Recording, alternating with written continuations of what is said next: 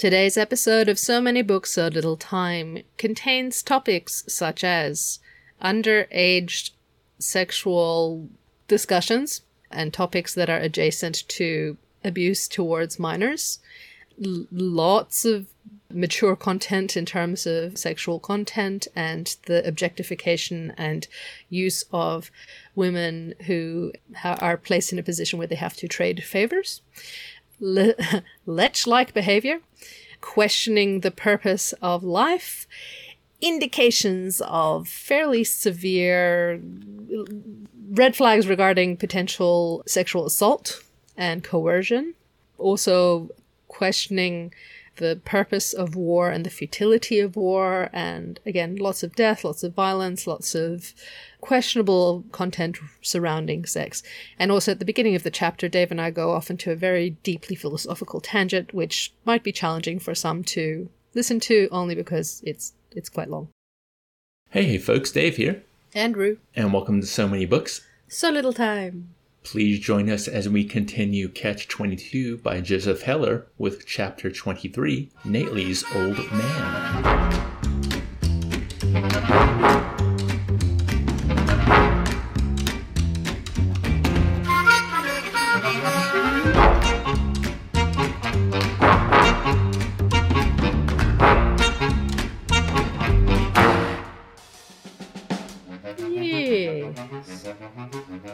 I believe he's been, his old man has been mentioned at least once before. Yes, where Nately was getting a an allowance of sorts from his wealthy father. Yep, which he's, uh, I'm going to use the term blowing on Well, a prostitute. he's providing it to a person with purchasable affections due to the fact that he has in- developed emotional entanglement when they've clearly indicated that they're not interested necessarily in an emotional entanglement. It's a bit weird, the whole thing.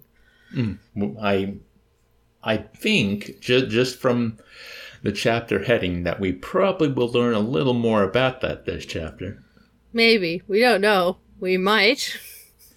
Yeah, it's um I'm hoping it's a little bit of a departure from last chapter. Maybe, but the last chapter was it was meant to be about Milo and it was about Milo, so Oh, I just mean that most of last chapter I was kind of like, oh well, I didn't have my hand over my face because I was reading it, of course, but kind of meant inwardly I was face palming most of Oh that yes, chapter. yes, yes. That was a that was an interesting chapter in terms of the behavior of um, at least uh, yes Milo and how he's he's essentially using everyone and anything to further his empire, but everyone is part of the collective. Empire is a good word for it. Y- yes, yes. I, I mean, syndicate is also a great word because syndicate always sounds a lot more sinister, at least to me. Um, I think that's because in the early 90s, I played the Bullfrog game Syndicate a lot, where you're like a set of um, mercenaries who walk through a city just assassinating people. I'm trying to see how why it would be called Bullfrog Oh, Syndicate. Bullfrog is the name of the company who made it. Oh, okay, okay, okay. Yeah. That makes more sense because I was going a bullfrog syndicate, as in you are all playing Sorry, yeah. And- a whole pile of bullfrogs that are that are a syndicate. Like, wait, what? I'm not sure if Syndicate was his game, but Bullfrog was uh, founded, I believe, by Peter Molyneux, who's famous for games such as the Fable series, um, and he became very infamous for over-promising what his games could do and then kind of under-delivering. No, that's very sad. Even though he's um, he has some fantastic games, like uh, he his his first claim to fame was Populous, which was I think one of the first God Sims. So I guess he has the ideas, but the execution doesn't always Well, it, and it it's not so much the execution either. Like Black and White is another one where it's kind of a god sim. You've got this weird creature that you can give commands to, but it won't always follow the commands. It's just that then once he um, got into the two thousands, he started he started being more of a marketing guy, and he was just hyping things that his games okay, yeah, I know. Uh, yeah, couldn't do. So it's not that he failed at the execution. It's like I have not played the Fable games, but I hear, you know, they're fun enough and they do some cool stuff, but you know, what he was promising was not in those games. Mm-hmm. So it's that thing where yeah, if if you overpromise even if you even if you end up with something good, people are going to feel let down because their expectations were higher than what the thing mm-hmm. actually is. Mm-hmm. Yeah, hype hype is not great. yeah, um, especially within the video game sphere, the the hype cycle in terms of properties is quite problematic. Mm. But but I guess it's kind of like movies or that you know the the whole idea that especially with social media and the internet, you you've got to get people talking about your thing, uh, and it seems that people will do anything to get their thing talked about. Yeah, yeah, it's it's not necessarily like it, I don't know. I, I I get very I, I don't like the whole there's no such thing as bad press kind of attitude mm. that seems to have translated across into social media. It's like, no. In, in, yeah, the whole thing where engagement is all that matters, and, and the sad metrics that things that are negative generally tend to do better engagement mm-hmm. wise than positivity. Because it's, because it's enragement engagement. Yeah, yeah. There you go. If that's not a term out there, I'd like to outrage culture yeah. Well outrage culture yes but i'm saying enragement engagement. Come on it's it's it's catchy it's catchy. But yes no i'm sure there's someone who's written about it in some sort of sociology paper or media culture kind of thing. I don't know. Not not my jam. No no no. No you Although i'm sure we all we all engage at some stage in enragement culture even if it's just reading something going, uh, why? Well, I think that's social media in general. I don't think you can be on Facebook or Twitter or Instagram or Reddit without seeing at least one thing that makes you go, uh. But but the thing is, you can't be in the world and not have that not happen.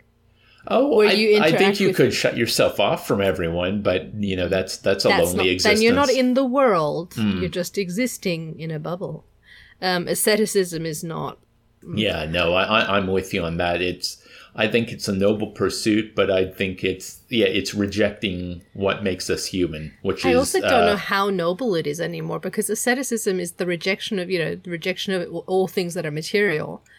But the thing is, if you're doing so for being at a higher level or a higher power or being your higher self, if you don't apply your higher self in interaction with others, then it's a completely selfish yes. game. See, the reason I said noble is the idea of, you know, meditation and fasting and other such things that are associated with asceticism.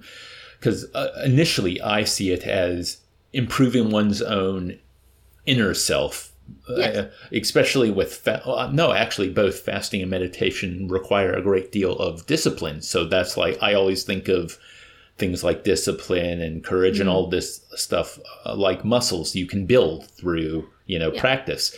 And i think it's very noble to be able to gain such a mastery over oneself. But you are very right that if you reach that mm. or if you are on the road towards that it kind of is worthless if you're not then using that better understanding of yourself to go out in the world and and share yourself with also it's it's how is it the other thing is when you think that nothing if if the only way that you feel that you can be your best self is by isolation so to speak, and engaging in disciplinary actions, which is fine. Disciplinary fasting and meditation themselves are tools. They're great tools. Mm-hmm. No one's gonna know like it's a thing. For some people, they're not the options that they can go with, and they're not actually conducive to their betterment, and they make them actually much much worse. Much. But other like you know, as as tools, there's there's a whole bunch of tools out there that exist that enable us to to uh, you know engage in discipline, engage in self reflection and moments. But that the you know the, the expression of navel gazing, hmm. I'm I'm sure it has some sort of dodgy origins. I will say it's probably some sort of racist epithet involved in there somewhere, some sort of uh, stereotype.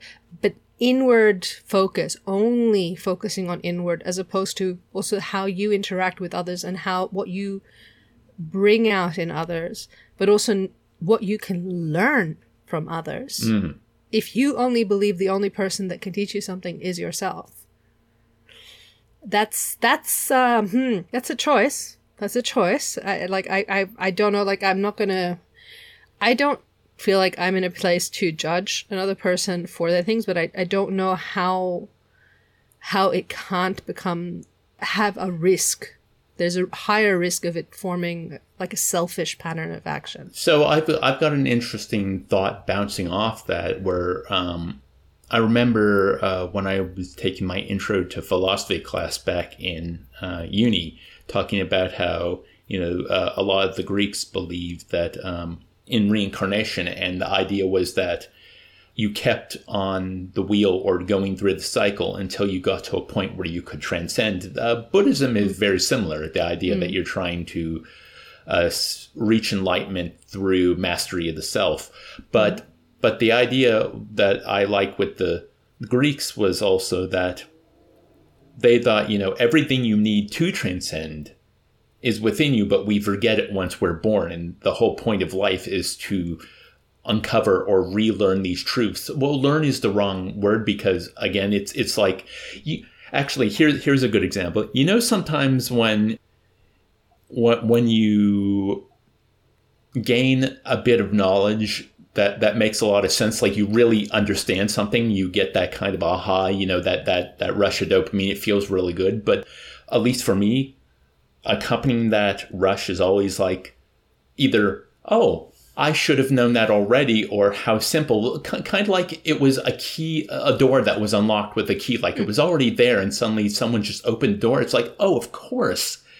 The, I, yeah. Um, but but where I'm going with this is that yeah. kind of learning, the idea that you can only transcend once you kind of relearn these truths that are somehow locked inside us. I think the keys are out there in the world, either through what other people have written or interacting with others and learning how to be your best, possibly through service to others. Mm.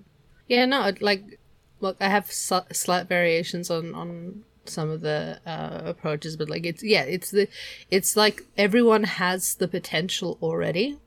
They mm. already have all these ability, like everyone has the potential to be kind everyone has the capacity like there's a potential in there to be understanding to be insightful to be all these things they exist as potential it's that through interacting in life through being part of the world through consciously working on these qualities so to speak we build up our capacity to put it into action and then we refine it and develop it further you know the same idea is like a, a, a if you look in um, you know, in the Earth's crust are a whole bunch of precious gems.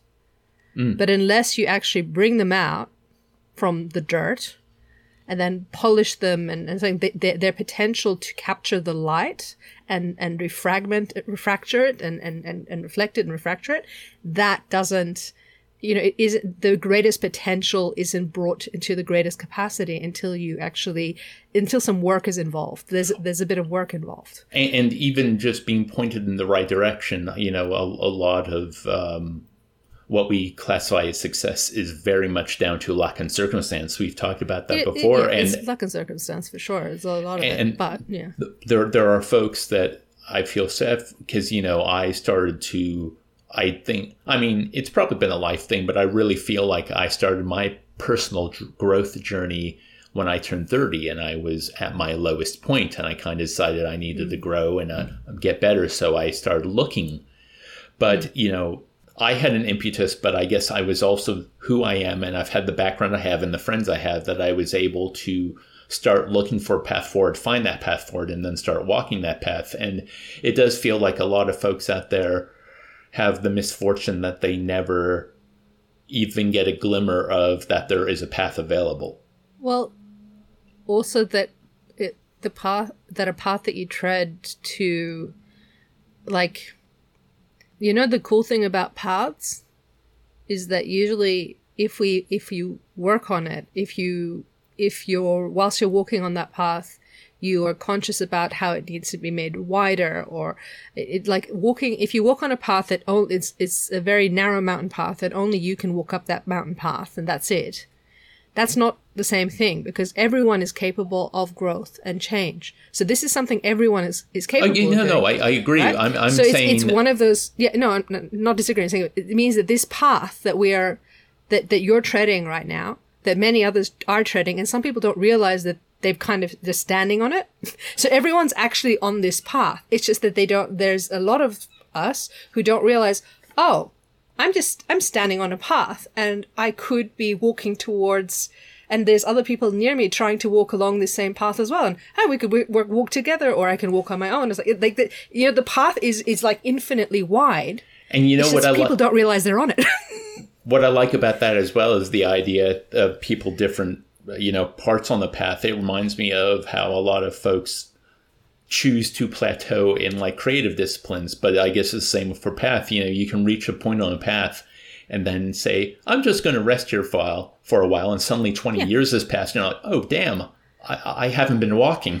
But that's the thing, like you, you, the, so, I mean, this is based, um, I'm kind of paraphrasing some writings that I'm, I'm familiar with that I don't really want to bring to you because it's not the space. But, um, like there's this idea of if you have an infinitely wide path, a path that accommodates and allows you to walk at the pace that you need to walk at, that allows your growth. First step is recognizing you're actually on a path. Hmm. The second step is kind of going, well, how how far do I want to walk? How fast do I want to walk? Do I want to walk in company of others? Do I want to walk on my own for a while? But maybe I can call out and wave at a friend that I can see somewhere in the distance, or I can encourage my friend who's needing a bit of help, maybe just by just being there for them. That the path, a path, d- dem- is literally associated with movement and direction. But the hmm. thing is, so so there's that the, the common direction simply being your personal develop, like bringing into re- reality those potential those potential qualities that you have that everyone has, and bringing them out and trying to discover them and put them into practice and polish them and refine them and learn from them. And the only way you can do that is if you just try.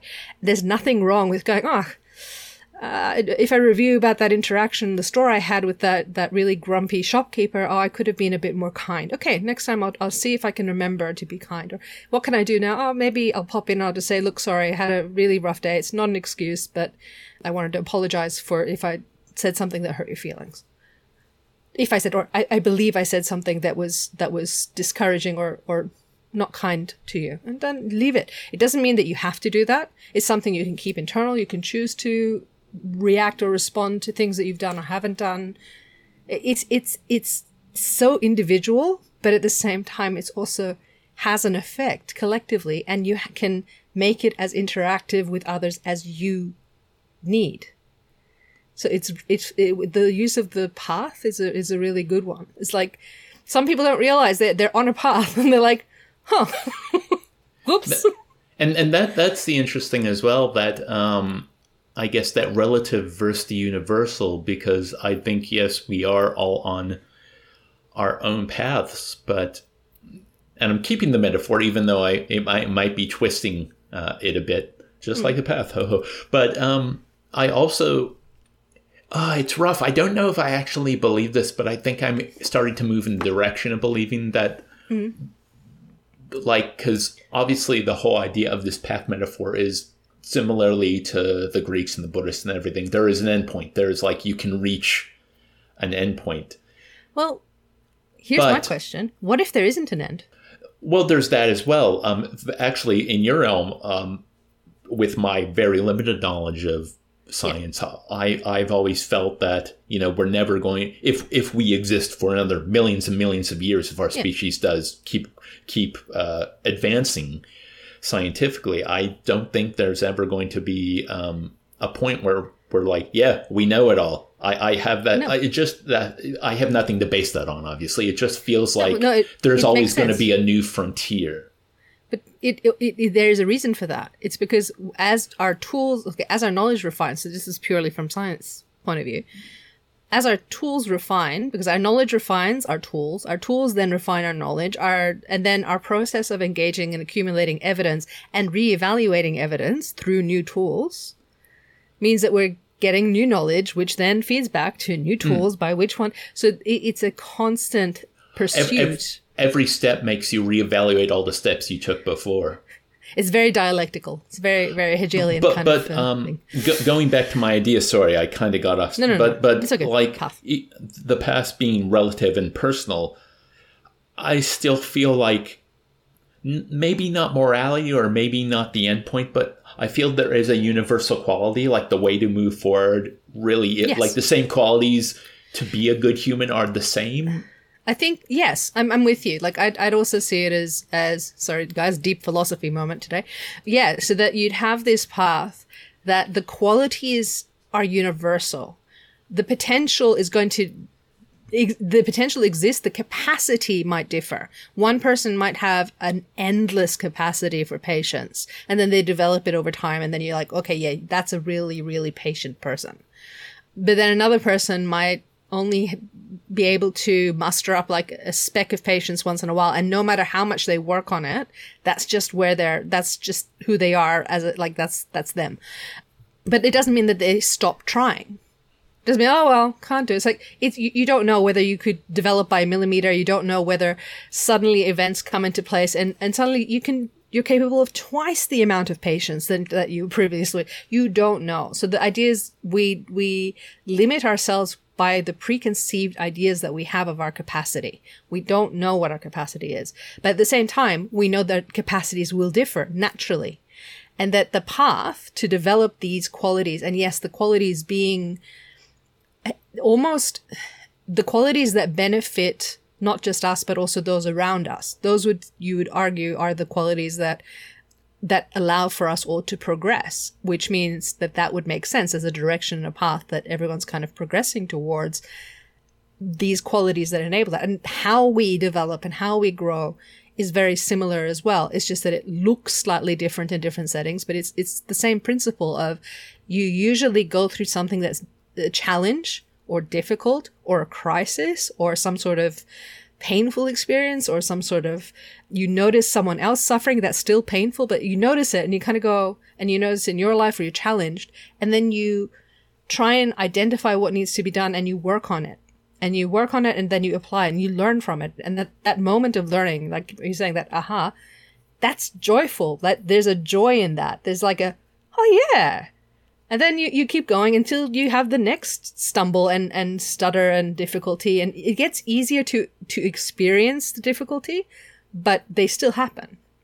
And, and you know, just going back to that like aha moment, it's funny. I don't know if it it's like this with you or any of our listeners, but for me, um, understanding something is is almost binary. Uh, a good example is um, anagrams. Like you know, I'm a, I'm a huge fan of eight out of ten cats does countdown, and they they have uh, you know the the the anagram at the end where it's a nine letter word jumbled up, and I you know I always try and guess it myself, and there's only two modes. There's either I get it pretty much immediately, like the answer just pops out at me, or I don't. Because if if I don't get it immediately, I can stare at that thing for an hour, and and it won't it, Yeah. it won't come. It, it's so weird, and it really feels like that. Like when I finally understand something, it's like I didn't before, and now I do. It really is like that switch has been flicked. Wow. Yeah, no, there's, yeah. I think sometimes we have that. And I think that's, I don't know if everyone goes through it as well, but I have that with some things and other things less so. And sometimes I'm like, oh. Um, especially when, you know, when you're doing word uh, unscramble puzzles like like the anagrams, like you're doing those, uh, I, like I try and find word findy things. Like I do them once in a while when I need to just switch off. And, um, and you look at it and going, I don't understand. I don't know what word that is. What could what seven letter word is in those like you, you stare at it and then when you when you do either get it or you have to use a hint or whatever and you, you get one of the letters revealed and you're like oh of course. And you kind of get annoyed at yourself. But this is Oh, even definitely. knowledge yeah. But you go but this is knowledge that is based on something that you already know. So you already know the word that you are then discovering in a different setting in a different framing. I think some of the stuff that we go through whilst developing as a person is to recognize, oh yes, this was an opportunity for me. Like I, I, I think the thing that I needed to work on in this situation or in this event or what might be helpful to trial is to be um, when I'm when I'm speaking to this this person that that I have to remember that although I might feel that I am more informed on XYZ, that that doesn't mean that I know everything about X, Y, and Z. And it doesn't mean that a person who I don't think or has told me they don't know anything about it can't say something that is thought provoking and that they contribute. And- so and that e- humility. and e- even because I've had to learn that uh, a lot too, because you know if I I'd get people telling me like a story I knew before, or something I knew before, inwardly I'd be like, oh, I already know this, but then over time I did learn that. Yeah, well, let's hear their perspective or how they Exactly. see it, and that's going to be interesting because, Because- it, a different yeah. telling, or that they, they find different things about the story interesting, so that will be brought out. And yeah, the, uh, that idea of get, again getting out of your own way and realizing that on almost every topic you can learn something new from everyone because they have Yes. their unique perspective of it. there's there's even like even if there's some a situation where they're saying something that is literally um, promoting a harmful perspective. I mean, I'm not going to say put yourself in situations where you're exposed to something that is harmful to your your being or that questions your right to exist or anything like that. Yeah. But if you you're having a conversation, you're engaged in some sort of like dialogue, and your friend mentions something, and you're going, "Oh, that's actually not." Hmm. That's that's a bit on the. Hmm. That's not like that's really uncomfortable. Yeah. And then to sit and kind of go, okay, so what's making me uncomfortable? Okay, so that thing that they said makes me. It sounds like the kind of language that's used to put down another person, or to discourage a person, or to belittle a person, or make them feel like they have less value, or to to look down. Mm-hmm. Basically, looking down, condescending, that kind of attitude. And then you can kind of go, okay, well, well, how can I communicate in a way that A respects my dignity, that B has that does communicate clear boundaries, but also see is not assuming that they're not they're doing this out of a place of intentional harm. Like they may they may not realize the impact and the, what they're saying. Again, this is not something everyone has to do.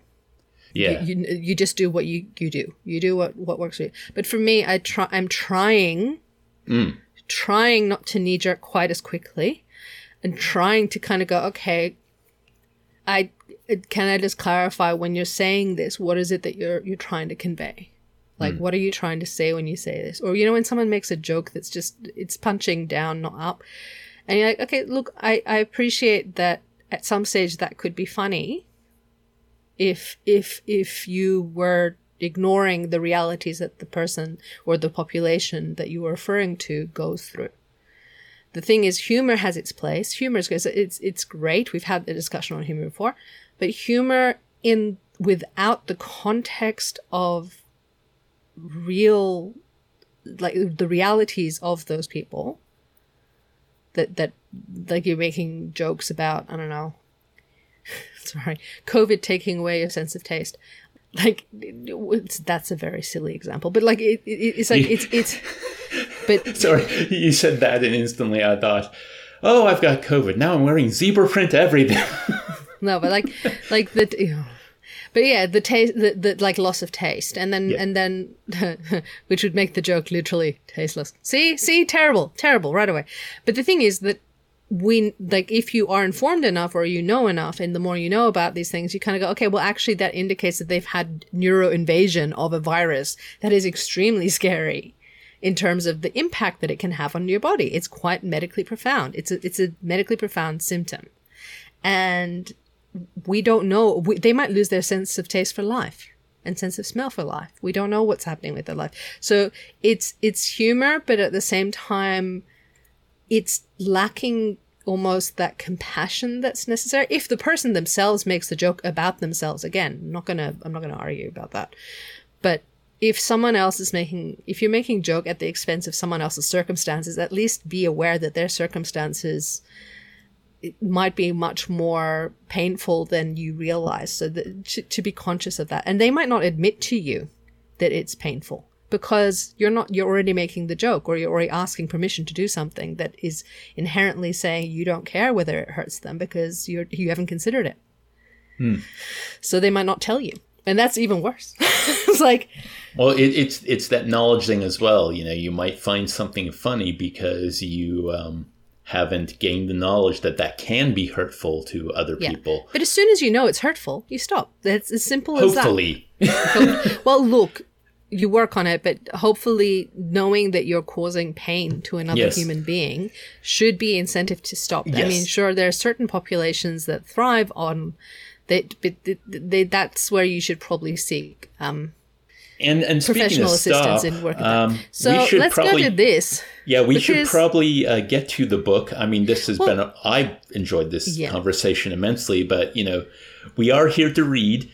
But yeah, Milo actually reminds me of this. Like all these guys are the way that Milo's idea of self fulfillment and, and development and growth is just almost like it's not almost, it's purely material. Yep. It's a purely material and social advancement and nothing else. It's not like he's actually making a difference in people's lives. He makes them feel like they're, ma- they're having a difference, but they're not. And just, just, we talked a bit about it last episode because I had trouble just understanding the effort he was going through, but just, yeah, the amount of steps he goes to for increased profit and just how convoluted that is really speaks to just how all encompassing that angle and that, that value of his, how strong it is for material gain. Yeah, no, yeah. That was that that was that was that was um yeah. So Milo's behavior is concerning, but yes. let's uh, learn a little about Nately's old man, shall we? Well, I think we're going to get to know about Nately, less about his man. But yes, yes. Chapter 23 Nately's Old Man. The only one back in the squadron who did see any of Milo's red bananas was Aarfy, who picked up two from an influential fraternity brother of his in the Quartermaster Corps when the bananas ripened and began streaming into Italy through normal black market channels, and who was in the officer's apartment with Yossarian the evening Nately finally found his again after so many fruitless weeks of mournful searching and lured her back to the apartment with two girlfriends by promising them $30 each.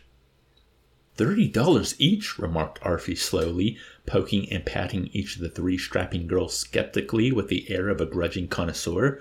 Thirty dollars is a lot of money for pieces like these. Besides, I never paid for it in my life. I'm not asking you to pay for it, Nately assured him quickly. I'll pay for them all. I just want you guys to take the other two. Won't you help me out? Aarfy smirked complacently and shook his soft round head. Nobody has to pay for it for good old Aarfy. I can get all I want anytime I want it. I'm just not in the mood right now. Why don't you just pay all three and send the other two away? Yossarian suggested. Sorry, there's a giant red flag in that sentence. I think the red flag is Aarfy. Well, yes, but the fact that nobody has to pay for it for good old Aarfy, I can get all I want anytime I want it. Hmm. That sentence is not a good sentence. No. Why don't you just pay all three and send the other two away? Yossarian suggested. Because then mine will be angry with me for making her work for her money, Nately That's actually logical. That makes sense. She's not wrong. Nately replied with an anxious look at his girl, who was glowering at him restlessly and starting to mutter. She says that if I really like her, I'd send her away and go to bed with one of the others. I have a better idea, boasted Aarfy. Why don't we keep the three of them here until after the curfew and then threaten to push them out into the street to be arrested unless they give us all their money? Ugh. We can even threaten to push them out the window. Aarfy! he's, Aarfy's disgusting. Uh-huh. Aarfy! Nately was aghast. I was only trying to help, said Aarfy sheepishly. Aarfy was always trying to help Nately because Nately's father was rich and prominent and in an excellent position to help Aarfy after the war. Gee whiz, he defended himself querulously. Back in school, we were always doing things like that. I remember one day we tricked these two dumb high school girls from town into the fraternity house and made them put out for all the fellows there who wanted them by threatening to call up their parents and say they were putting out for us. we oh, kept them trapped in bed there for more than ten hours. We even smacked their faces a little when they started to complain. Then we took away their nickels and dimes and chewing gum and threw them out. Boy, we used to have fun in that fraternity house, he recalled peacefully, his corpulent cheeks aglow with the jovial, rubicund warmth of nostalgic recollection. We used to ostracize everyone, even each other. Ooh, Yeah, well, I hope he dies. That's all I'm going to say. I wish violence upon this one. Violence upon this fictional character. I wish this fictional character dies a in, inglorious, disgusting death. There we go. I would not be saddened. No. Uh, but Aarfy was no help to Nately now, as the girl Nately had fallen so deeply in love with began swearing at him sullenly with rising, menacing resentment. Luckily, Hungry Joe burst in just then, and everything was all right again, except that Dunbar staggered in drunk a minute later and began embracing one of the other giggling girls at once.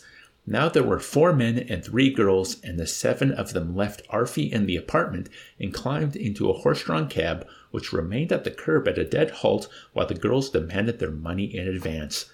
Nately gave them $90 with a gallant flourish after borrowing $20 from Yossarian, $35 from Dunbar, and $17 from Hungry Joe. The Wait, girls I want to do some maths here. That's 55, 60, 72. He, he, he, he cheaped out. Yeah. Yeah. The girls grew friendlier then and called an address to the driver, who drove them at a clopping pace halfway across the city into a section they had never visited before and stopped in front of an old tall building on a dark street. The girls led them up four steep, very long flights of creaking wooden stairs and guided them through a doorway into their own wonderful and resplendent tenement apartment which burgeoned miraculously with an infinite and proliferating flow of supple young naked girls, and contained the evil and debauched, ugly old man who irritated Nately constantly with his caustic laughter, and the clucking proper old woman in the ash gray woolen sweater who disapproved of everything immoral that occurred there and tried her best to tidy up. The amazing place was a fertile, seething cornucopia of female nipples and navels. At first, there were just their own three girls in the dimly lit drab brown sitting room that stood at the juncture of three murky hallways leading in separate directions to the distant recesses of the strange and marvelous bordello. The girls disrobed at once, pausing in different stages to point proudly to their garish underthings, and bantering all the while with the gaunt and dissipated old man with the shabby long white hair and slovenly white unbuttoned shirt, who sat cackling lasciviously in a musty blue armchair almost in the exact center of the room, and bade Nately and his companions welcome with a mirthful and sardonic formality. Then the old woman trudged out to get a girl for Hungry Joe, dipping her captious head sadly, and returned with two big bosomed beauties, one already undressed and the other in only a transparent pink half slip that she wiggled out of while sitting down. Three more naked girls sauntered in from a different direction and remained to chat, then two others. Four more girls passed through the room in an indolent group, engrossed in conversation. Three were barefoot, and one wobbled perilously on a pair of unbuckled silver dancing shoes that did not seem to be her own. One more girl appeared wearing only panties and sat down, bringing the total congregating there in just a few minutes to eleven, all but one of them completely unclothed. There was bare flesh lounging everywhere, most of it plump, and Hungry Joe began to die. He stood stock still in rigid cataleptic astonishment while the girls ambled in and made themselves comfortable.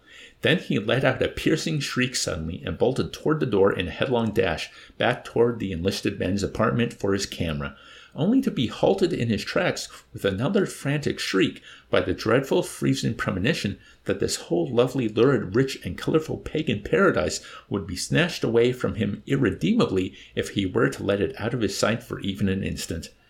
He stopped in the doorway and sputtered the wiry veins and tendons in his face and neck pulsating violently.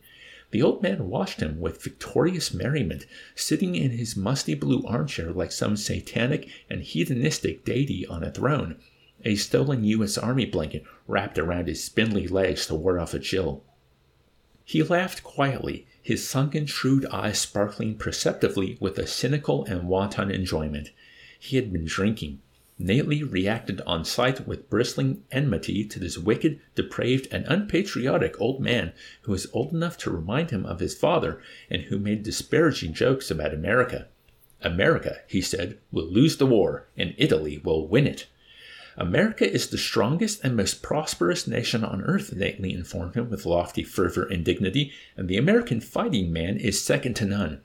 Exactly, agreed the old man pleasantly, with a hint of taunting amusement. Italy, on the other hand, is one of the least prosperous nations on earth, and the Italian fighting man is probably second to all, and that's exactly why my country is doing so well in this war while your country is doing so poorly. Nately guffawed with surprise, then blushed apologetically for his impoliteness. I'm sorry I laughed at you, he said sincerely, and he continued in a tone of respectful condescension. But Italy was occupied by the Germans and is now being occupied by us. You don't call that doing very well, do you? But of course I do, exclaimed the old man cheerfully. The Germans are being driven out, and we are still here. In a few years you will be gone too, and we will still be here. You see, Italy is really a very poor and weak country, and that's what makes us so strong. Italian soldiers are not dying anymore, but American and German soldiers are. I call that doing extremely well. Yes, I'm quite certain that Italy will survive this war and still be in existence long after your own country has been destroyed. Nately could scarcely believe his ears. He had never heard such shocking blasphemies before, and he wondered with instinctive logic why G-Men did not appear to lock the traitorous old man up. America is not going to be destroyed, he shouted passionately. Never, prodded the old man softly. Well, Nately faltered, the old man laughed indulgently, holding in check a deeper, more explosive delight. His goading remained gentle. Rome was destroyed. Greece was destroyed. Persia was destroyed. Spain was destroyed. All great countries are destroyed. Why not yours? How much longer do you really think your own country will last? Forever? Keep in mind that the earth itself is destined to be destroyed by the sun in 25 million years or so. Nately squirmed uncomfortably. Well, forever is a long time, I guess. A million years, persisted the jeering old man with keen sadistic zest. A half million? The frog is almost 500 million years old. Could you really say with much certainty that America, with all its strength and prosperity, with its fighting man that is second to none, and with its standard of living that is the highest in the world, will last as long as the frog? Just gonna just side note, standard of living, maybe at the time of this book. Yes, at the time of this book, Maybe. 40s to the 60s was kind of their heyday. Definitely post World War II when every other country was pretty much destroyed and America had no competition. Yes, yes. But yes, it, this this impression I'm getting is that this man is actually a very, very well educated man and he is not happy about the circumstances he's now finding himself in. Hmm. But yeah. Nately wanted to smash his leering face he looked about imploringly for help in defending his country's future against the obnoxious calumnies of this sly and sinful assailant. He was disappointed. Yossarian and Dunbar were busy in a far corner pawing orgiastically at four or five frolicsome girls and six bottles of red wine, and Hungry Joe had long since tramped away down one of the mystic hallways, propelling before him like a ravening despot as many of the broadest hipped young prostitutes as he could contain in his frail windmilling arms and cram into one double bed. Nately felt himself at an embarrassing loss. His own girl sat sprawled out gracelessly on an overstuffed sofa with an expression of otiose boredom.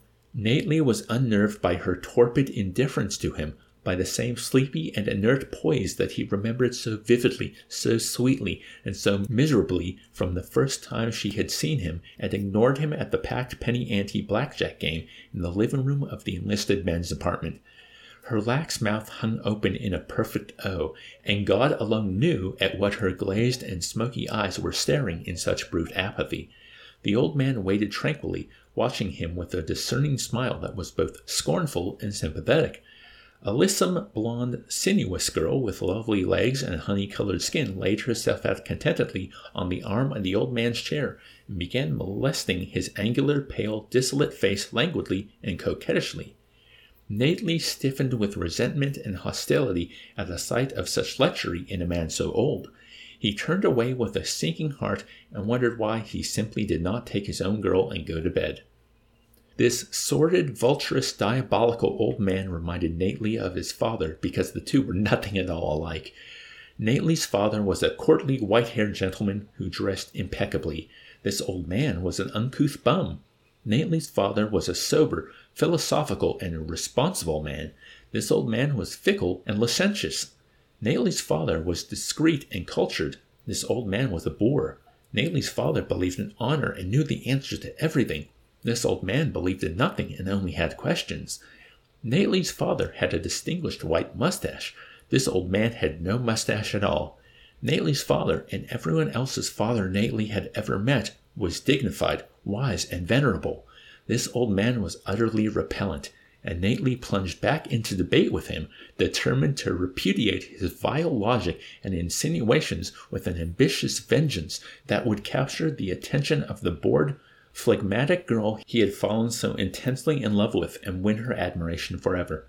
I suspect, look, she's phlegmatic, got glazed eyes, is just essentially she's indifferent, like apathetic, frustrated, doesn't want to work hard, like she's tired, which makes me think she's sick. I think I think she's sick. Ah, any idea of what it could be, or just No. she's just I'd say she's she's got something going on because she's well. I mean, uh, this is not actually relating to. I wasn't actually thinking in terms of her um, source of income, but I mean that would put her at more risk. But I'm actually thinking like maybe tuberculosis or some sort of like because she's if she's phlegmatic, if she's got glazed eyes, if she's exhausted, she could just be tired and exhausted and bored and just over it. Right. Really, yeah. But just there's little words that are being thrown in between that make me feel like she might not be well. Yeah. Again, as I'm reading through the sentences, I'm just marveling at all just the beautiful word choices to describe everything. Mm. Also, it's interesting the the comparison of Nately's father father oh. and so Nately's father has all the answers, but this man only has questions. Well, questions are not a bad thing inherently if they challenge you to think and grow. Well, and you said you thought this old man is probably very intelligent. I, I think that cinches it as well because, yeah, Nate, Nately's just assuming, you know, based on his own father, that this man's nothing. You know, I think he's frustrated by him because his logic, he's he's actually out logicking him, and he he doesn't understand how, considering he sees himself as better and he sees his father as better, and therefore him as better. And and he sees him as a dirty old man, which it, it- I mean, I agree. This man is definitely a dirty old man, but he seems also very switched on. Yeah. You you can be more than one thing. We contain Yes, multitudes. yes. Well, frankly, I don't know how long America is going to last, he proceeded dauntlessly. I suppose we can't last forever if the world itself is going to be destroyed someday, but I do know that we're going to survive and triumph for a long, long time. For how long? mocked the profane old man with a gleam of malicious elation. Not even as long as the frog? Much longer than you or me, Nately blurted out lamely. Oh, is that all? That won't be very much longer then, considering that you're so gullible and brave, and that I am already such an old, old man. How old are you? Nately asked, growing intrigued and charmed with the old man in spite of himself. A hundred and seven, the old man chuckled heartily at Nately's look of chagrin. I see you don't believe that either. I don't believe anything you tell me, Nately replied with a bashful, mitigating smile. The only thing I do believe is that America is going to win the war. You put so much stock in winning wars, the grubby, inquisitive old man scoffed. The real trick lies in losing wars, in knowing which wars can be lost. Italy has been losing wars for centuries, and just see how splendidly we've done nonetheless. France wins wars and is in a continual state of crisis. Germany loses and prospers. Look at our own recent history. Italy won a war in Ethiopia and promptly stumbled into serious trouble. Victory gave us such insane delusions of grandeur that we helped start a world war we hadn't a chance of winning. But now that we are losing again, everything has taken a turn for the better, and we will certainly come out on top again if we succeed in being defeated. There's a lot of interesting layers to that. But, mm. Nately gaped at him in undisguised befuddlement. Now I really don't understand what you're saying. You talk like a madman. But I live like a sane one. I was a fascist when Mussolini was on top, and I am an anti fascist now that he has been deposed. I was fanatically pro German when the Germans were here to protect us against the Americans, and now that the Americans are here to protect us against the Germans, I am fanatically pro American. I can assure you, my outraged young friend, the old man's knowing, disdainful eyes shone even more effervescently as Nately's stuttering dismay increased, that you and your country will have a no more loyal partisan in Italy than me, but only as long as you remain in Italy. But, Nately cried out in disbelief, You're a turncoat, a time server, a shameful, unscrupulous opportunist. I am a hundred and seven years old, the old man reminded him suavely. Don't you have any principles? Of course not. No morality? Oh, I am a very moral man, the villainous old man assured him with satiric seriousness, stroking the bare hip of a buxom black haired girl with pretty dimples, who had stretched herself out seductively on the other arm of his chair. He grinned at Nately sarcastically as he sat between both naked girls in smug and threadbare splendor, with a sovereign hand on each. I can't believe it, Nately remarked grudgingly, trying stubbornly not to watch him in relationship to the girls. I simply can't believe it. But it's perfectly true. When the Germans marched into the city, I danced in the streets like a youthful ballerina and shouted Heil Hitler until my lungs were hoarse. I even waved a small Nazi flag that I snatched away from a beautiful little girl while her mother was looking the other way. When the Germans left the city, I rushed out to welcome the Americans with a bottle of excellent brandy and a basket of flowers. The brandy was for myself, of course, and the flowers were to sparkle upon our liberators. There was a very stiff and stuffy old major riding in the first car, and I hit him squarely in the eye with a red rose. A marvelous shot. You should have seen him wince. I like that. Nately gasped and was on his feet with amazement, the blood draining from his cheeks. Major de Coverley? he cried. Do you know him? inquired the old man with delight. What a charming coincidence. Nately was too astounded even to hear him. So you're the one who wounded Major de Coverley, he exclaimed in horrified indignation. How could you do such a thing? The fiendish old man was unperturbed. How could I resist, you mean? You should have seen the arrogant old boor sitting there so sternly in that car like the Almighty himself, with his big, rigid head and his foolish, solemn face. What a tempting target he made. I got him in the eye with an American Beauty rose. I thought that was most appropriate. Don't you? That was a terrible thing to do, Nately shouted at him reproachfully. A vicious and criminal thing. Major de Coverley is our squadron executive officer. Is he? teased the unregenerate old man, pinching his pointy jaw gravely in a parody of repentance. In that case, you must give me credit for being impartial. When the Germans rode in, I almost stabbed a robust young Oberlieutenant to death with a sprig of Edelweiss. Nately was appalled and bewildered by the abominable old man's inability to perceive the enormity of his offense. Don't you realize what you've done? he scolded vehemently. Major de Coverley is a noble and wonderful person, and everyone admires him. He's a silly old fool who really has no right acting like a silly young fool. Where is he today? Dead? Nately answered softly with somber awe. Nobody knows. He seems to have disappeared. You see, Imagine a man his age risking what little life he has left for something so absurd as a country. Nately was instantly up in arms again. There is nothing so absurd about risking your life for your country, he declared. Isn't there? asked the old man. What is a country? A country is a piece of land surrounded on all sides by boundaries, usually unnatural. Englishmen are dying for England, Americans are dying for America, Germans are dying for Germany, Russians are dying for Russia. There are now 50 or 60 countries fighting in this war. Surely so many countries can't all be worth dying for. Anything worth living for, said Nately, is worth dying for. And anything worth dying for, answered the sacrilegious old man, is certainly worth living for. You know, you're such a pure and naive young man that I almost feel sorry for you. How old are you? Twenty five? Twenty six?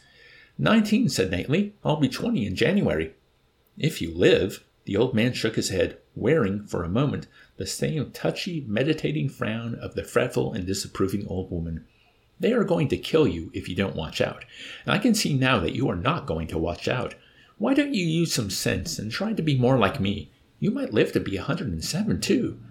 Because it's better to die on one's feet than live on one's knees, Nately retorted with triumphant and lofty conviction. I guess you've heard that saying before. Yes, I certainly have, mused the treacherous old man, smiling again. But I'm afraid you have it backward. It is better to live on one's feet than die on one's knees. That is the way the saying goes. Which makes more sense. Are you sure? Nately asked with sober confusion. It seems to make more sense my way. No, it makes more sense my way. Ask your friends. Nately turned to ask his friends and discovered they had gone. Yossarian and Dunbar had both disappeared. The old man roared with contemptuous merriment at Nately's look of embarrassed surprise. Nately's face darkened with shame.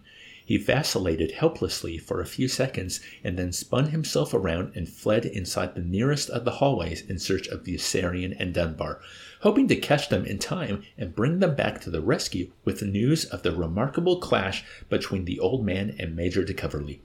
All the doors in the hallways were shut. There was light under none. It was already very late.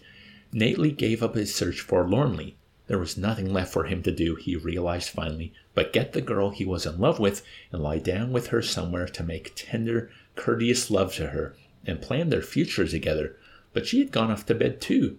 By the time he returned to the sitting room for her, and there was nothing left for him to do then but resume his abortive discussion with the loathsome old man, who rose from his armchair with jesting civility and excused himself for the night, abandoning Nately there with two bleary eyed girls who could not tell him into which room his own had gone, and who padded off to bed several seconds later after trying in vain to interest him in themselves, leaving him to sleep alone in the sitting room on the small, lumpy sofa.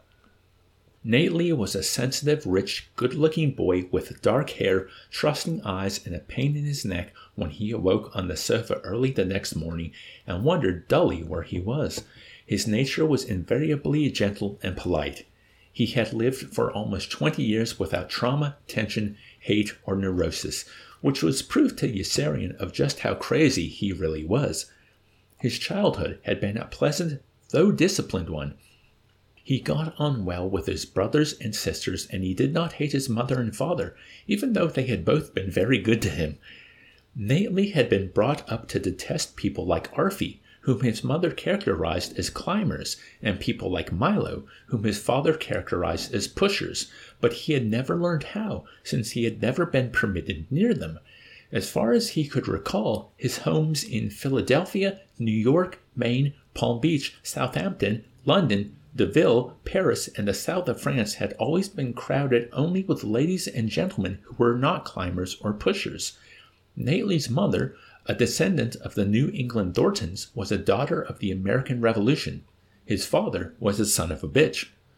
Always remember, his mother had reminded him frequently, that you are a Nately, you are not a Vanderbilt, whose fortune was made by a vulgar tugboat captain, or a Rockefeller, whose wealth was amassed through unscrupulous speculations in crude petroleum, or Reynolds or Duke, whose income was derived from the sale to the unsuspecting public of products containing cancer causing resins and tars, and you are certainly not an Astor, whose family I believe still lets rooms. You are a Nately, and the Natelys have never done anything for their money. What your mother means, son, interjected his father affably one time with that flair for graceful and economical expression Nately admires so much, is that old money is better than new money, and that the newly rich are never to be esteemed as highly as the newly poor. Isn't that correct, my dear? Nately's father brimmed continually with sage and sophisticated counsel of that kind. He was as ebullient and ruddy as mulled claret, and Nately liked him a great deal, although he did not like mulled claret.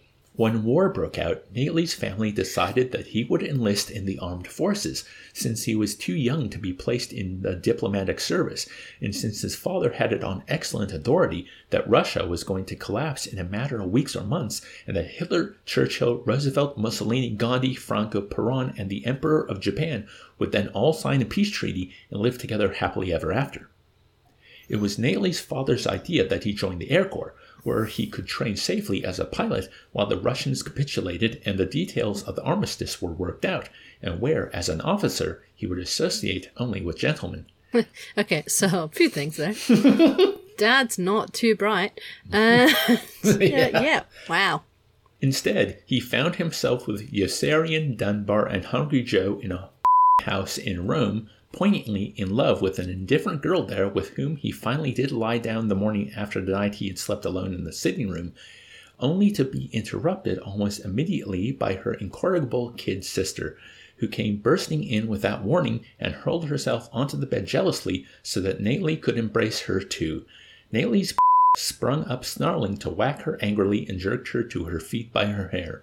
The twelve year old girl looked to Nately like a plucked chicken or like a twig with the bark peeled off. Her sapling body embarrassed everyone in her precocious attempts to imitate her elders, and she was always being chased away to put clothes on and ordered out into the street to play in the fresh air with the other children. The two sisters swore and spat at each other now savagely, raising a fluent, deafening commotion that brought a whole crowd of hilarious spectators swarming into the room. Nately gave up in exasperation. He asked his girl to get dressed and took her downstairs for breakfast. The kid sister tagged along, and Nately felt like the proud head of a family as the three of them ate respectably in a nearby open air cafe. But Nately's was already bored by the time they started back, and she decided to go street walking with two other girls rather than spend more time with him. Nately and the kid sister followed meekly a block behind, the ambitious youngster to pick up valuable pointers. Nately to eat his liver in mooning frustration, and both were saddened when the girls were stopped by soldiers in a staff car and driven away. Nately went back to the cafe and bought the kid sister chocolate ice cream until her spirits improved, and then returned with her to the apartment, where Yossarian and Dunbar were flopped out in the sitting room with an exhausted Hungry Joe, who was still wearing on his battered face the blissful, numb, triumphant smile with which he had limped into view from his massive harem that morning like a person with numerous broken bones. The lecherous and depraved old man was delighted with Hungry Joe's split lips and black and blue eyes. He greeted Nately warmly, still wearing the same rumpled clothes of the evening before. Nately was profoundly upset by his seedy and disreputable appearance, and whenever he came to the apartment, he wished that the corrupt, immoral old man would put on a clean Brooks Brothers shirt, shave, comb his hair, wear a tweed jacket, and grow a dapper white mustache, so that Nately would not have to suffer such confusing shame each time he looked at him and was reminded of his father. Hmm. So I, I was think, right about the younger sister issue. That, that that was that was because yeah. She's training. Well, no, she's not meant to be. She No, she's not meant to be, but she definitely wants to be. Because she sees her sister and all the other women doing that. She wants to be free. But the big thing I think we need to talk about is that conversation Nately had with the old man. That seemed not only the core of the chapter, that seemed to be like the core of the book almost. Like that was thematically it's, rich. It does. It is, but at the same time, it's it's like this idea of, um, I mean, we've we've had this conversation kind of in passing as well, like th- that it's just this is, is silly. Like honestly, at this point in time, I, it's this is not again. We've said this before, and I'll say it again. This is not to detract from people who have gone out there and eh, been in combat, and they've done so with the mindset that a that they had to do so because that was the only way to make a difference or because that they're not given any other option or whatever. Like th- those things are, are a thing. Like mm-hmm.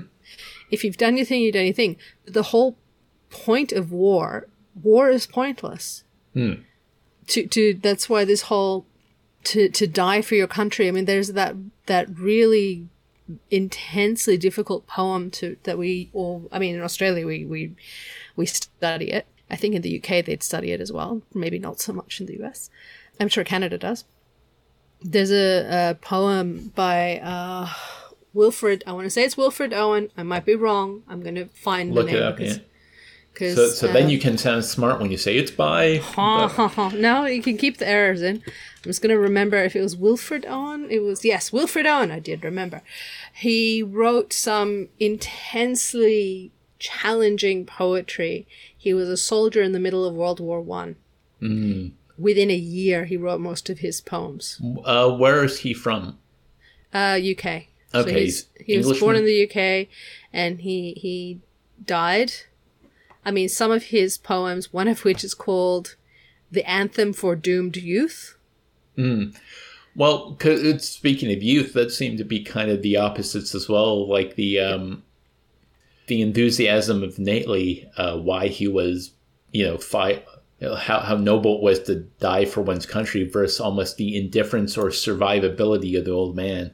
Well, no, not only that, the old man's like, you, this is not, there's no purpose. Because you have to remember, the old man would have most likely been a soldier in World War One, if not previous wars before that. Actually, yeah, with that level of cynicism towards how ridiculous uh, not only wars were, but I, th- that whole bit about how winning wars was such a problem. And losing wars, is Italy's lost heaps Well, of the thing- wars, and yeah. we're going to survive. And he explained it well, like saying as soon as we won that war in Ethiopia, we got cocky and we started the process of, of, of another world war. Like it's like, well, yeah. So there's, if you get a chance, dear listeners, if you haven't read it already or studied it, there's the the poem by Wilfred Owen, which is uh, Dulce et decorum est, which is uh, the translation is. Um, it's based on the Roman po- poet Horace, which is it is sweet and fitting to die for one's country. Dulce et decorum est pro patra, patria mori. So to, to die for your your motherland, is nothing sweeter than to die for your fatherland or to your your motherland or whatever you want to call it.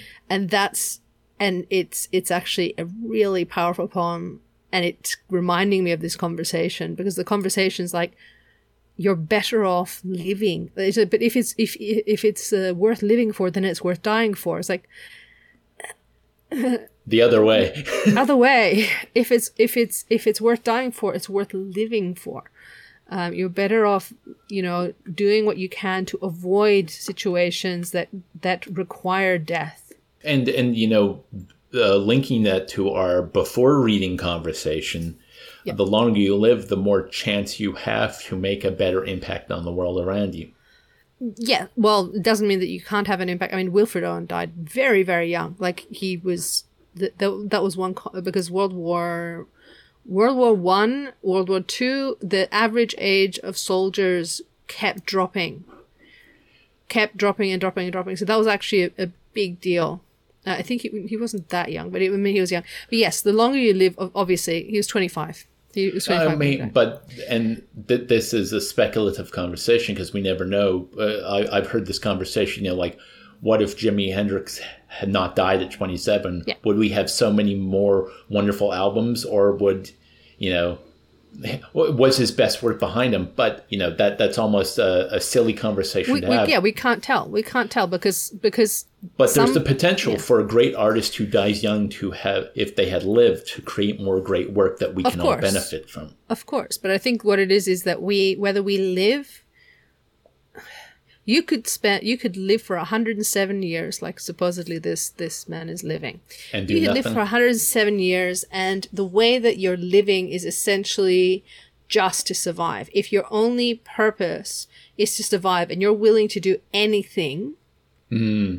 for that, including have no integrity, believe in no- nothing in particular, and just do the thing.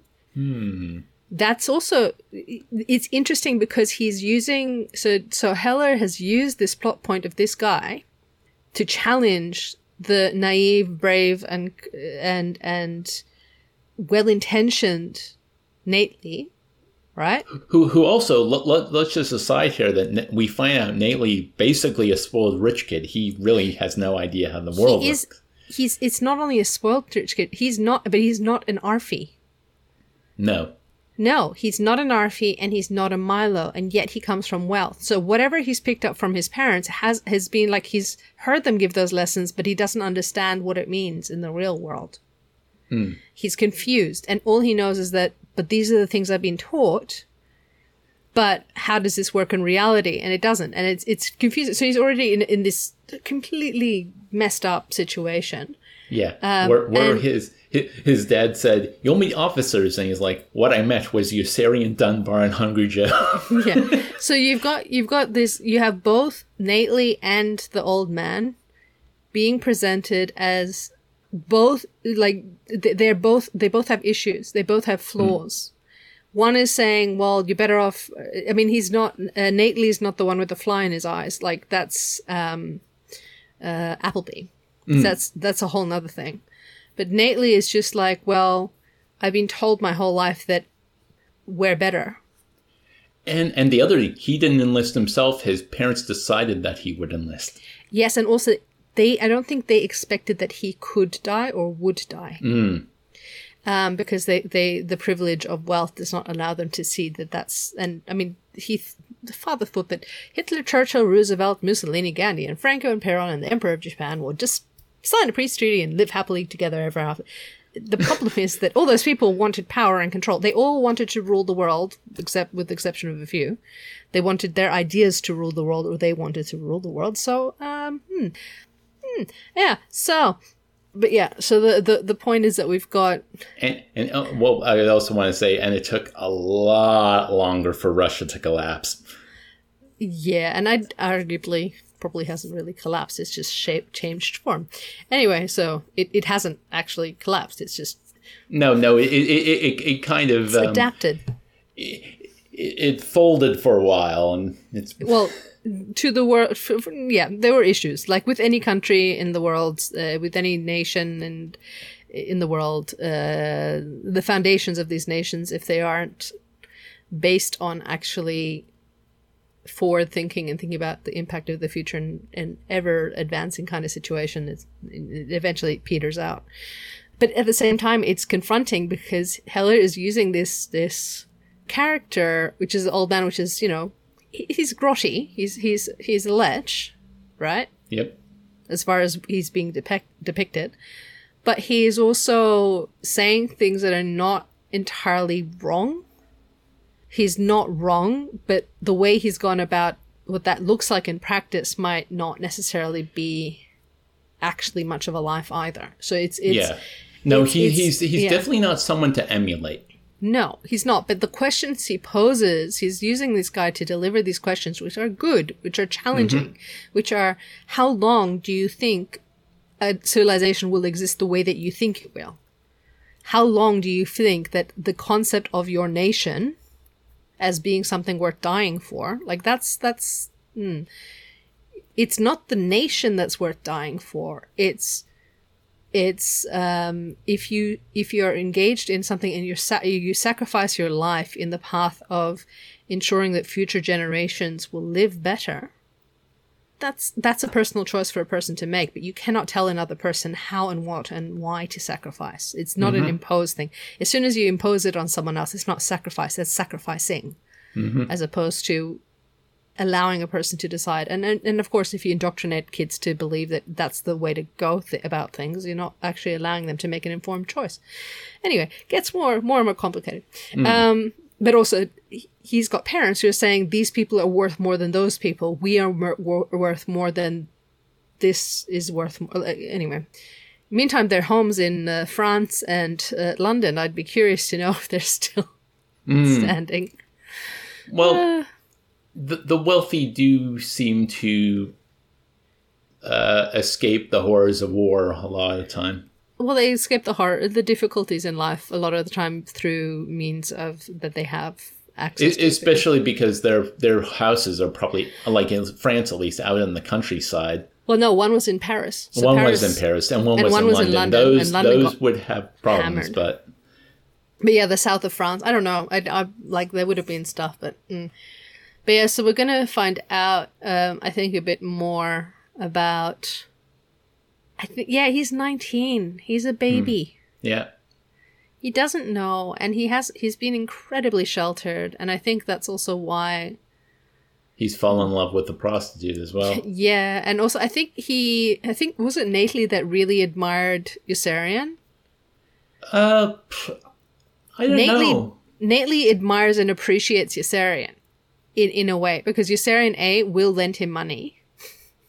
There's that, but also I think Yossarian hasn't like there he okay Yossarian clearly doesn't like Aarfy, and I think acts almost as a barrier between Aarfy and Nately in a way, simply by by Nately knowing there's someone here that that Aarfy that is doesn't like Aarfy, uh, and it kind of stands in between. But yeah, I the the dialogue by Aarfy was disturbing as heck.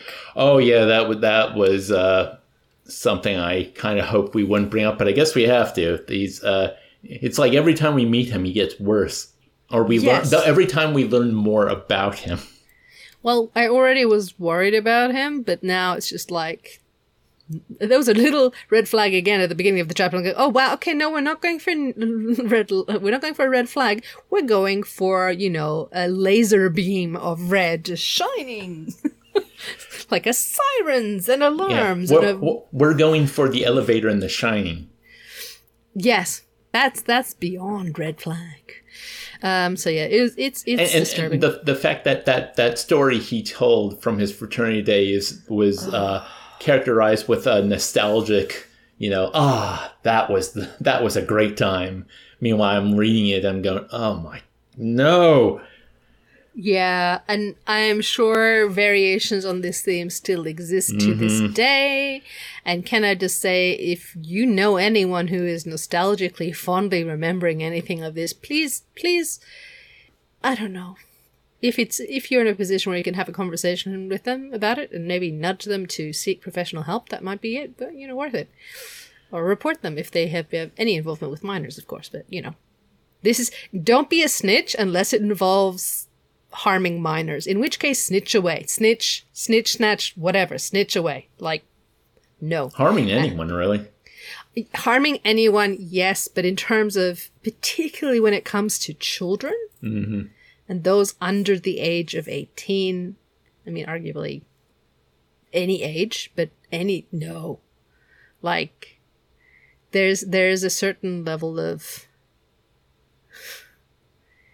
where where we should not like people shouldn't be passive in the face of others harming others no Yeah. But there's a particular obligation of society to protect those who are The, vulnerable the, the folks whose brains aren't from fully formed yet. yeah yeah sorry as we have a very unpleasant topic well, yeah, the, this whole chapter was uh, challenging. yes uh, with the younger sister with all sorts of moments i'm like mm, yeah And then, yeah, the, just the ideas between Nately and the old man were uh, challenging in a different way. yeah it's um This comes off the heels of that uh, half an hour discussion we had about paths. Yeah. Well, no. The thing is that, that that's the part as well. It's like, this has been a dense episode. That's why. yeah, that's what it is. It's very dense, very heavy dense. Yes, there's going to be a, there's going to be a content note. There's going to be a chunky content, and I'll, I'll try and just go, yeah, guys, there be dragons here. like, oh my gosh. Oh, and I'm laughing because I'm uncomfortable with topics. Um, but yeah. No. okay, well, um, I know you're going to be looking for the next episode because the chapter is called Milo. We're back to Milo again. I'll survive. Uh, I, why do I have the feeling that as we speed towards the end of the book, there's going to be more and more Milo? Yeah. His, his well, I think- machinations seem to be what's going to cause everything to crumble or lead to whatever the climax of this book is. given the international nature of his syndicate in the middle of a world war where he is actively working with the enemies, yes, yes. I mean, uh, Milo would agree with the old man. There's no point in dying for your country. Yeah. And there's no point in people dying for their countries because where's the profit? Sorry. Only, only if people dying can lead to profit. That's the only time it's okay. Yes, yes. Like if you take out insurance policies on people and then they have accidents, I'm sure he'd think that was just fine. Well, yes, of course, because everyone gets be- benefits from the syndicate. Everyone gets from the benefits from the syndicate. Well, well, you know what? What he he started off his um his escapades by stiffing the army. So you know you could make the argument by stealing from the army, you're taking either uh, supplies or food out of men's mouth. You're you're causing or you're contributing to the death of these soldiers yeah, because yeah. they're, they're they're not at their best.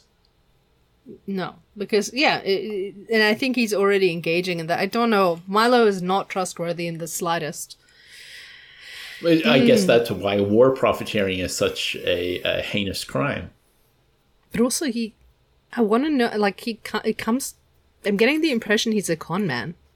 Like Yeah, that's how he- he. Yeah, well, it really does feel like the syndicate is just plates spinning in the air. Well, that anyway. But I was just thinking the way that he cons himself into these different countries. Yeah, but with the, the Welsh uniform for some reason. Yeah, that really stood out. The fact that he's a, you know, a vizier, like it's what? There's some really weird stuff going on. But Yeah. yes. So uh, on that note, for the weird and wonderful world of Milo, tune in next week. Now I'm picturing him as like uh, Gene Wilder playing him in a movie, the whole Willy Wonka type. Just much darker. Except I, I. I, if I remember correctly, Milo was a very short man. Y- maybe. I don't know. I've got the picture of him as very short for some reason. At the end of this thing, we're ga- grabbing profiles of all the people, all the characters, when they've lived, when they died, what key plot points they contributed to, and their heights. We're We're- going to have a very in-depth discussion once the final chapters. Because right now, it's just chaos. Yeah, you know, the final chapter. Maybe we we make this pledge now. We'll jump pretty much into the chapter straight away, so we can have the big discussion afterwards. Yes, yes. Let us do that. Okay. Because But um, for now, we hope you enjoyed this episode, this very, very dense episode. The music at the top of the podcast was Soap Runs. It's by Rupert Gregson Williams and Harry Gregson Williams. The music at the end is I'm the Slime by Frank Zappa. You can find me over on Twitter at Dave underscore the underscore turnip.